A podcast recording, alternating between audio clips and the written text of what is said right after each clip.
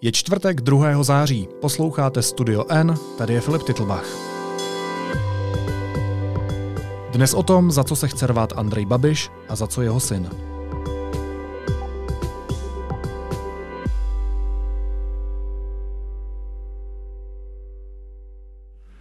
Je 2. září 2021 a právě teď zbývá 36 dnů do voleb do poslanecké sněmovny. A já vás prosím o pozornost. Je to důležité.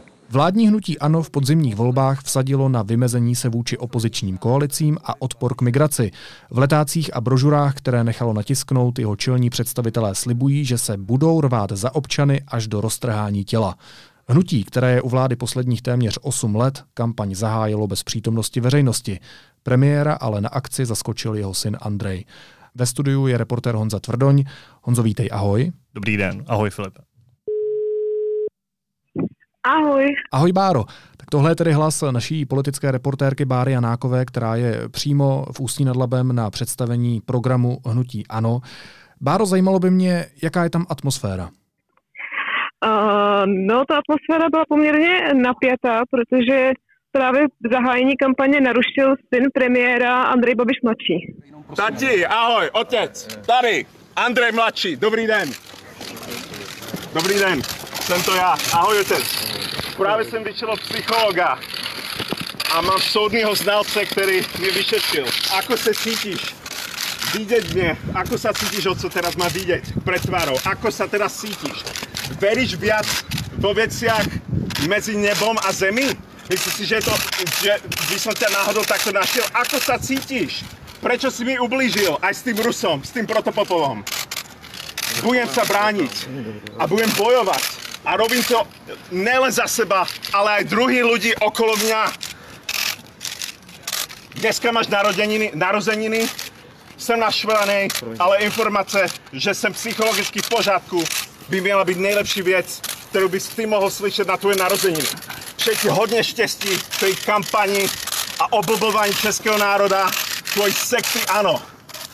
Majsa. See you again. Ale na dálku, jo, budeš mě vidět v médiích, jo. Majsa, čau.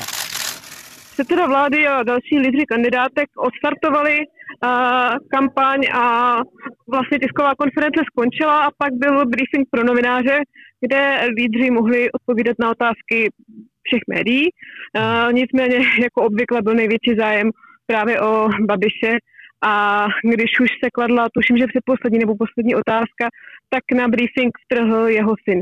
A čekala si to, nebo čekali novináři, že tam přijde uh, Andrej Babiš mladší? Já si myslím, že tohle to nemohl čekat asi nikdo, protože zaskočená byla i ochranka a pak posléze vlastně i Andrej Babiš mladší přiznal, že sám byl z toho překvapený. Takže eh, to mhm. bylo celé takové jako dost nečekané. Prostě tam byl briefing, klasická skrumáž novinářů a kameramanů kolem premiéra a najednou uh, mě někdo tlačil do strany a já jsem zjistila, že, že tam tlačí prostě syn premiéra a křičí na něj ahoj tati, přeju ti všechno nejlepší k narozeninám. Jak na ta slova svého syna reagoval pan premiér? Uh, on byl strašně zaskočený a vypadalo to, že jako nechce o tom moc mluvit. Hmm. A, ale zároveň se snažil svého syna znevěrohodnit prostě tím, že naznačoval, že je to kampaň proti němu. Pane premiére, chcete k tomu něco říct?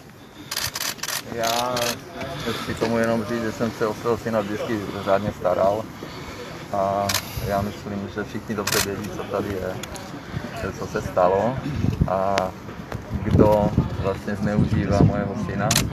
Kdo ho zneužívá? Já se k tomu nechci vyjadřovat. Mě to mrzí a já myslím, že Vy je, máte pocit, že zneužívá české... politická konkurence? No, tak my víme, kdo ho to zneužívá, ale já o tom nechci mluvit. My víme, kdo ho nabízí do médií, na rozhovory a bohužel zneužili jeho, jeho, jeho stát a já ani o tom nechci jako moc mluvit. Já mám čisté svědomí, já jsem se o na celý život staral a to vám určitě potvrdí jeho matka. A mě to mrzí a nepřeju žádnému rodiči, aby tohle zažil. Já jsem si všiml na záběrech, že se kolem téhle skrumáže, kde se objevil jednak pan premiér, jednak jeho syn, objevil taky dokumentarista Vít Klusák.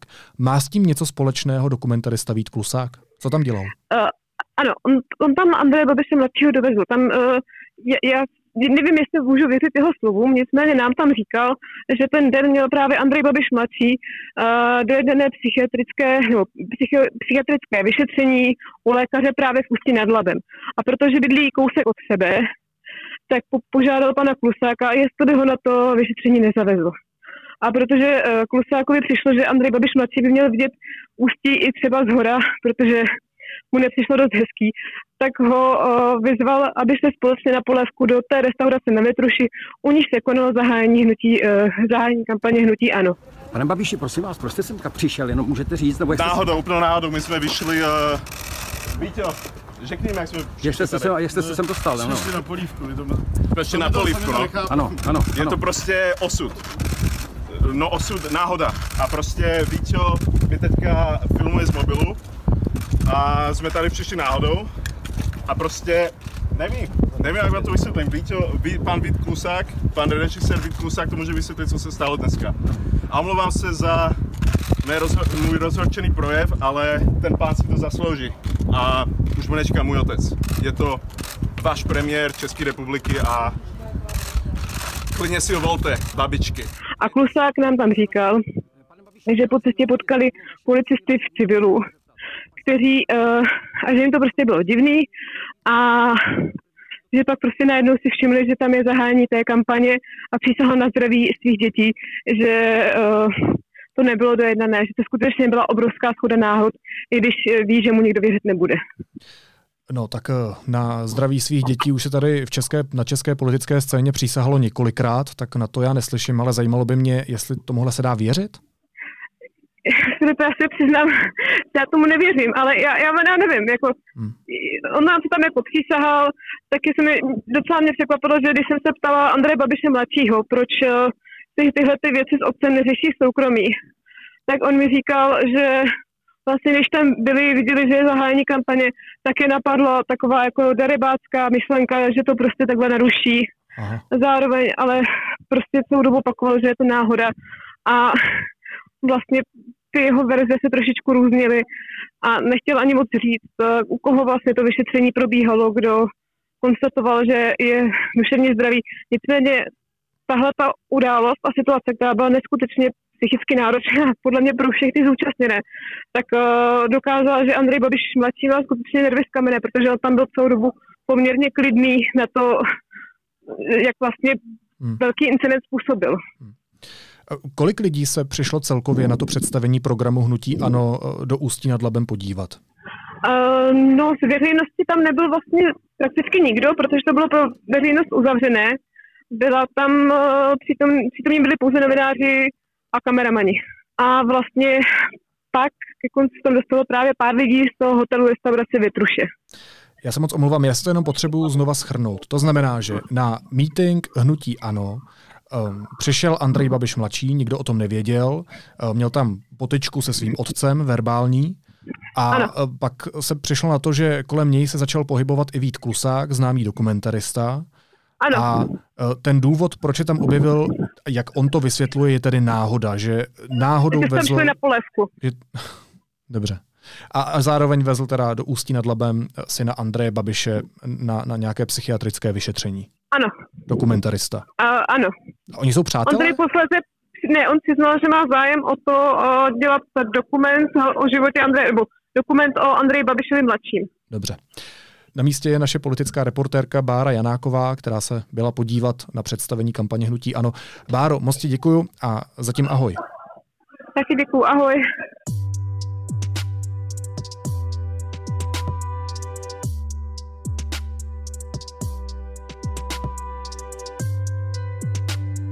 Honzo, je tohle něco, co ovlivní předvolební kampaň?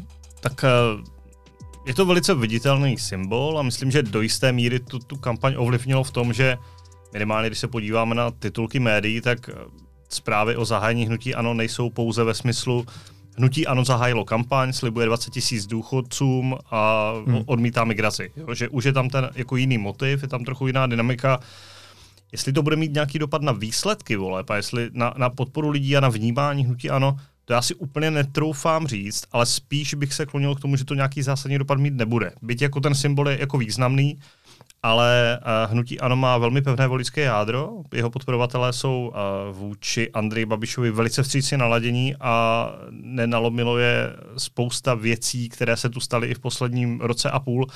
A z toho pohledu si myslím, že ta věc nemusí být až tak zásadní, jak se teď jeví. Vyvolal v tobě ten moment, který jsme spolu tady sledovali v přímém přenosu v redakci, nějaké otázky? Jako kladl jsi potom nějaké otázky, proč se to stalo, nebo jaký to může mít vliv? Protože tohle nikdo nečekal. Já se přiznám, že na mě osobně celá ta anabáze s panem Andrem Babišem mladším a nejde jenom o dnešek, ale on vlastně v poslední době začíná být veřejně činný a, a tak ve mně to vyvolává já nevím, no. Já, já, já vlastně moc nevím, co si o tom myslet, abych se přiznal, jo. Já, já... Mně to třeba nepříjemný sledovat osobně. Jako není to asi věc, kterou bych si užíval, jako být občansky, lidsky, jakkoliv, jo. Jako já se snažím na tu politiku dívat trošku analytičtěji a jako s nějakým odstupem a tady ta čistá emoce, za kterou ani nevím, co přesně může, nemusí být, jo. Tady jsou jako nějaké strany sporu, které nám říkají něco a já nej, nejsem schopný dohlédnout, jako co přesně zatím je, takže z toho pohledu ta emocionální složka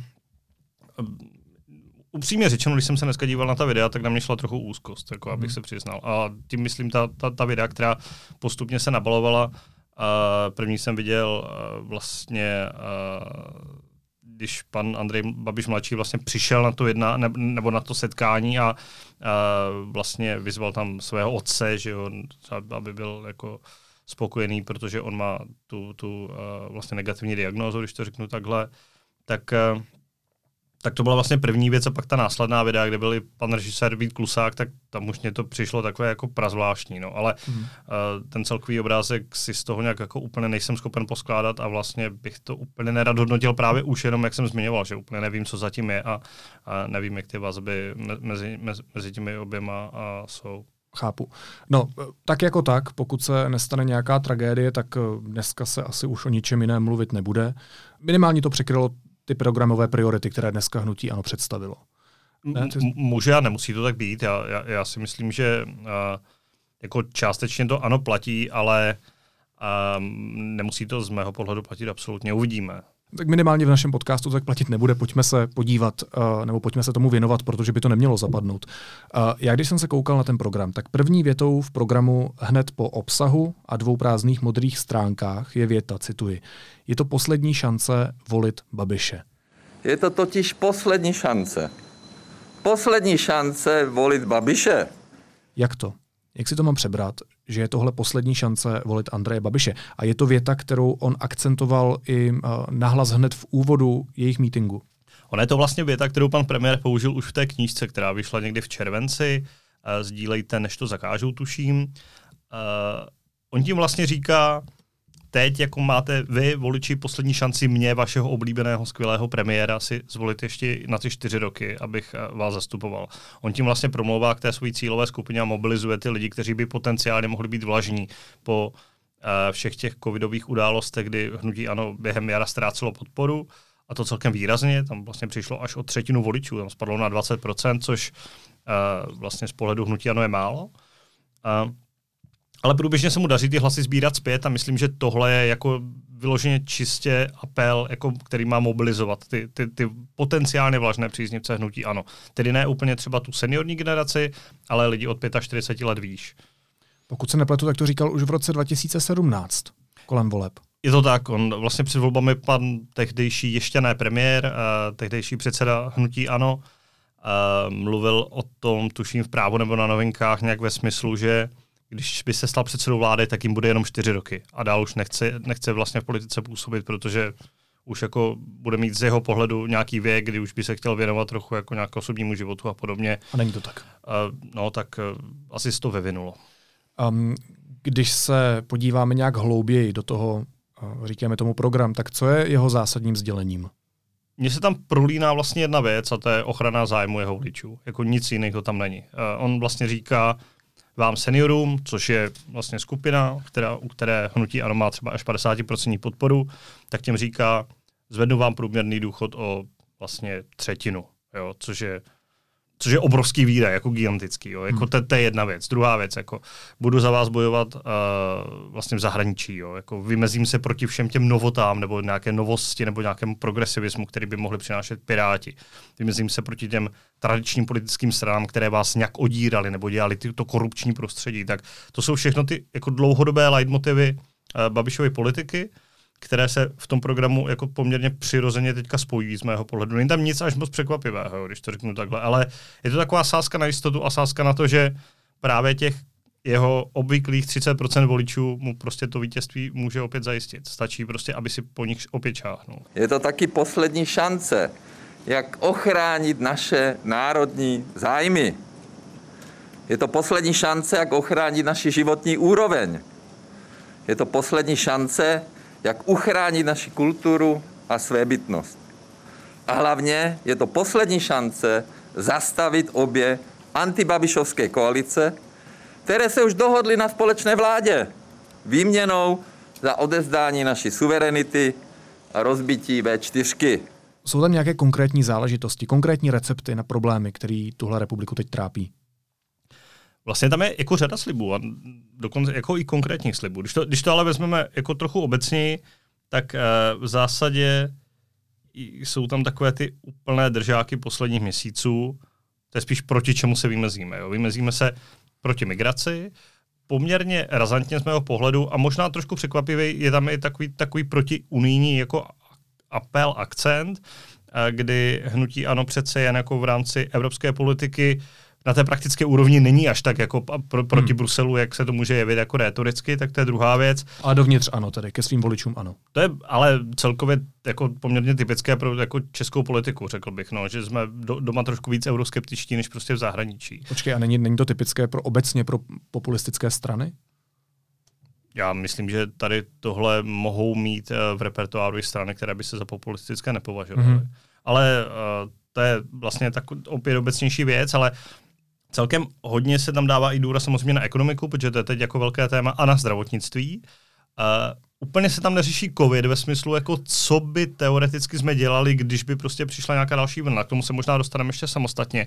Ale to zdravotnictví, a to je vlastně věc, kterou popsala média, včetně deníku N, že se tam hnutí ano jako zavazuje k tomu, aby jsme se zlepšovali v nějakých jako prevencích chronických onemocnění třeba, jo, nebo rakoviny, když, když jako bychom jmenovali konkrétně. To je vlastně věc, která na kterou hnutí ano jako poměrně vsadilo, chtělo z evropských peněz dělat vlastně nové onkologické centrum, chtělo tedy rozjet velkou prevenci rakoviny.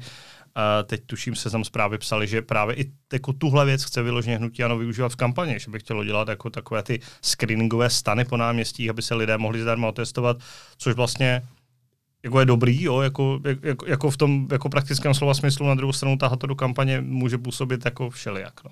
Ale Samozřejmě najdeme tam i jako řadu dalších věcí, které dálnice, kde dostavíme, nedostavíme.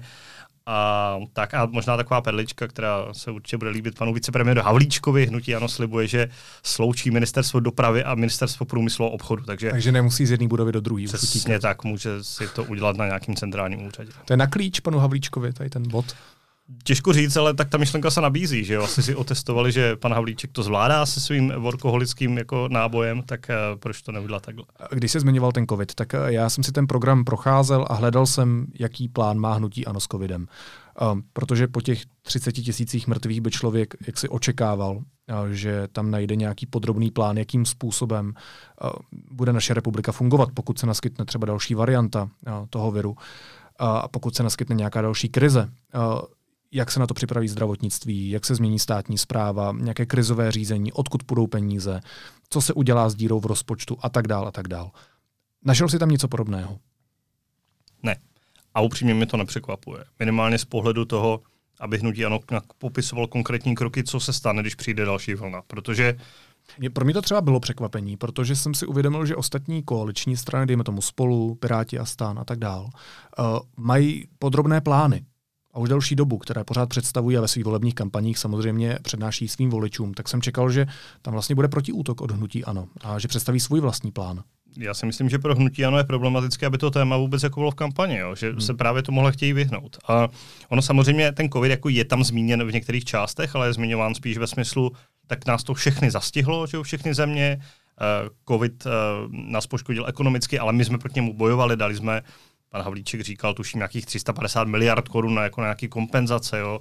Pak COVID ukázal, jak je důležité mít robustní zdravotnictví, takže řešme nějak zdravotnictví. Jo. To jsou spíš věci takové jako obecnější, ale konkrétní plán, aby jako hnutí ano říkalo, když v říjnu přijde nějaká nová vlna, tak to vlastně přece jich jako úplně nechcou tahat jako do kampaně z pohledu toho, že když se to stalo tématem veřejné debaty, tak na tom jenom tratilo hnutí ano. Protože když se podíváme dlouhodobě na podporu hnutí ano, tak ona podstatě trošku kopíruje vlastně tady ty ten nárůst jako pozitivních jako případů koronaviru.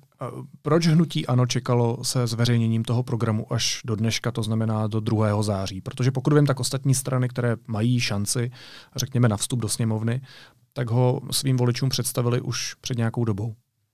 Hnutí ano vlastně ten program jako mělo, nebo, nebo ty akcenty, o kterých jsme se bavili, tak ty vlastně kontinuálně nějak jako říká. A v tom to není úplně nové. A pan premiér je jednak zmiňoval v té knize, kterou jsme zmiňovali, a jednak v dopise lidem, který už posílali někdy v červenu, v červenci. A oni vlastně, jim stačí jako teďka jedna jednoměsíční zhruba nebo šestitýdenní jako intenzivní jako kampaň. Tak ty jsi říkal nedávno, že máš pocit, že celá vláda hnutí ano je kampaň celých těch 8 let. No, je, je to tak, oni vedou permanentní kampaň prodávání výsledků, a, což jako asi v době sociálních sítí a to, tak toho, toho zrychleného informování je prostě nezbytné k tomu tak přistupovat, ale a, myslím, že jako to, že ten program představili nyní, není úplně jako na závadu. Z pohledu té kampaně je to asi, asi dobře, nebo může to být dobře, protože jednak oni tu kampaň vedli, takže jako by nebyl problém, že ten program neměli jako takový a nyní, když ho zveřejňují, jak zmiňoval možná poslední nebo jedni z posledních, tak je zase na ně upřená pozornost. Navíc ten program a teďka tu pozornost strhli začátkem září, kdy už lidé se začínají mnohem víc zajímat o politiku, než někdy v průběhu července nebo srpna. Mm-hmm. Co mě ještě zaujalo, takže hnutí ANO zahájilo tu kampaň v Ústí nad Labem. Navíc na narozeniny pana premiéra. Je to tak. Přejeme všechno nejlepší pana premiéra. Ano. Um, ale co je pro mě zásadnější, tak proč Ústí nad Labem?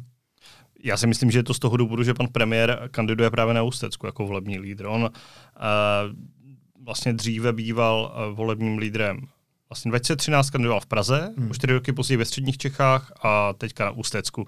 Což mimochodem s chodou okolností úplně stejný záznam má Ivan Bartoš, jo, se z Prahy přes střední Čechy posunul na Ústecko.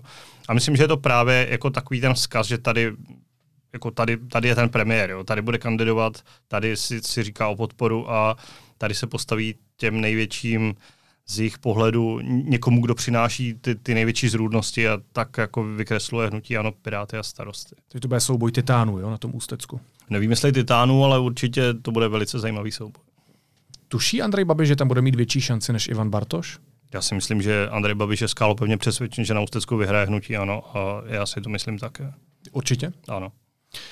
Jak na ta slova představitelů hnutí ANO eh, reagovaly ostatní strany? Ptám se na, na to dnešní zveřejnění kampaně. Hmm. Myslím, že poměrně jako flexibilně a z pohledu kampaně asi zajímavě na to reagovala koalice Spolu, která a jestli, jestli si vzpomínáš, tak ona minulý týden, tuším, se představila sadu nějakých vizuálů, kde vlastně varuje jako před hnutím ANO. A Ona právě si tak trochu vypůjčila teďka eh, na, na, na, na ty plagáty jedno z hesel, které tam dneska, eh, dneska padalo, a to bylo až do roztrhání těla. Jo. Budu se za vás jako rvát. A ta druhá část bylo až do roztrhání těla. Takže oni vlastně vzali nějaké vizuály a když to jako, teď si nepamatuju úplně přesně to zní, ale bylo to zhruba ve smyslu, z komunisty budu vládnout až do roztrhání těla. Jo. Budu jo, jo. Zemi přivedu bankrotu až do roztrání těla a podobně. To mi přišlo jako poměrně jako dobrý z pohledu toho, že to bylo flexibilní, reaguje to na to aktuální dění. A, a taky si zaregistrovali doménu. Je to, je, to, je to tak, no. Koalice spolu si, myslím, zaregistrovala doménu až do roztrání těla CZ, kde je teda jako jeden vizuál, ale to je spíš už takový střípek. No, ale aspoň to ukazuje, že ty opoziční koalice to sledují, berou vážně a snaží se na to nějak reagovat. Takže když to schrneme, tak jak bys ohodnotil to dnešní představení kampaně vládního hnutí ANO, které už tady máme 8 let? Já kdybych vzal jenom představení té kampaně a bez toho, co se tam stalo poté, mm-hmm. kdy tam mhm. došel syn pana premiéra, kdyby, kdyby jsme z mého pohledu vzali jen to hnutí ano vystoupí, předseda vlády varuje prostě před tou zlou opozicí a oslovuje ty své voliče, tak si myslím, že to bylo úspěšné, že to bylo dobře udělané, dobře připravené, ten program vlastně říká to, co jako jejich voliči potenciálně chtějí slyšet a z tohohle pohledu myslím, že by to jako mělo úspěch, respektive, že je to tak asi, co se od nich jako čeká. Jo? Že zase hnutí ano se podařilo nějak zaujmout jako na ten začátek, asi to není úplně přelomové, jo? takový to, eh, jak byly v minulých volbách ty, ty spoty jako nebláboli nebo něco podobného, tak jako z toho pohledu to není jako žádný jako breaking news, jo? že by to bylo úplně nějak zásadně jiné, ale myslím, že je to vlastně asi solidní výkon nebo solidně odvedná práce z jejich strany. No, ale tak te, pořád se bavíme o hypotetické situaci, která by nastala, pokud by se tam, jak si, pokud by tam nenastaly nějaké extrémnější momenty. Jenže ty nastaly, takže když to ohodnotíš v celé té komplexitě, to znamená s tou realitou, která se stala i kolem té kampaně, a, a s tou reakcí a, dalších hnutí a politických stran a s tím, že tam samozřejmě dorazil a, hmm. premiérův syn, tak a, to na tebe působí jak? Já si myslím, že eh, to, jak na to reaguje jako politická konkurence, vlastně může být Andrej Babišovi tak trochu jedno. On, hmm. uh, oni, oni mluví ke svým voličům, on mluví ke svým voličům a ty voliči jsou úplně jiní. Jo, ti, ti se nepotkávají. Uh, když bych to bral úplně celkově, tak je to samozřejmě nepříjemnost, to, co tam stalo, jo, pro, uh, on, on to musí být jak to říct, no, eh, asi je to lidsky těžké pro jako obě ty strany a, a to se opět vracíme k tomu, že úplně nevíme, jako co přesně zatím je a, a, a jak to je, ale z pohledu té kampaně, no, jako je to asi zádrhel. Jo? Není to tak, že by to prostě bylo 100 a 0, kdyby si ta kampaň mohla říct, máme očkrtnuto a zítra jedeme zase točit někde zmrzlinu a, a s promlutím Blade jako na Piráty a, a ODS, jo? když to řeknu takhle.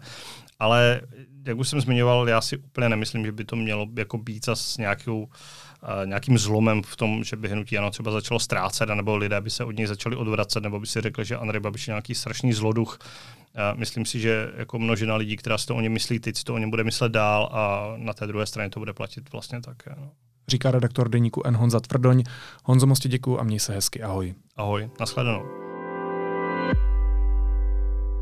Začala škola a my jsme pro všechny studentky a studenty připravili nejvýhodnější cestu ke spolehlivým informacím.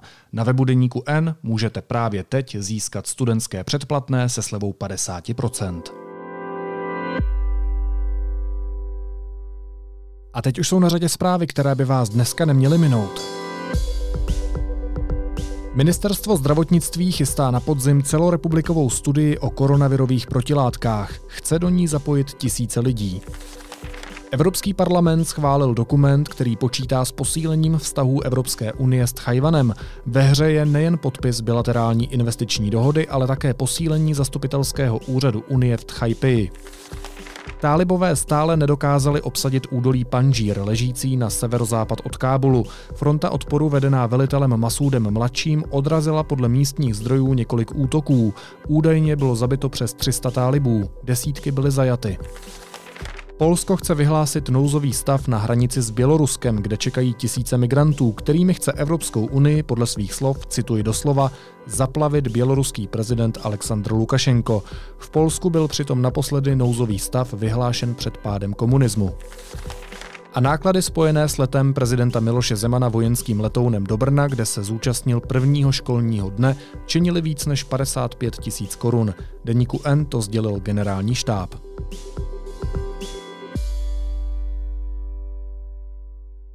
A na závěr ještě jízlivá poznámka. Andrej Babiš ve svém promo videu podrobně rozebral předvolební plakáty koalice Spolu. A moc se mu nelíbily. Tak zaprvé nechápu, proč mám větší hlavu než pan lídr Fiala. Protože má velkou hlavu, Naslyšenou zítra.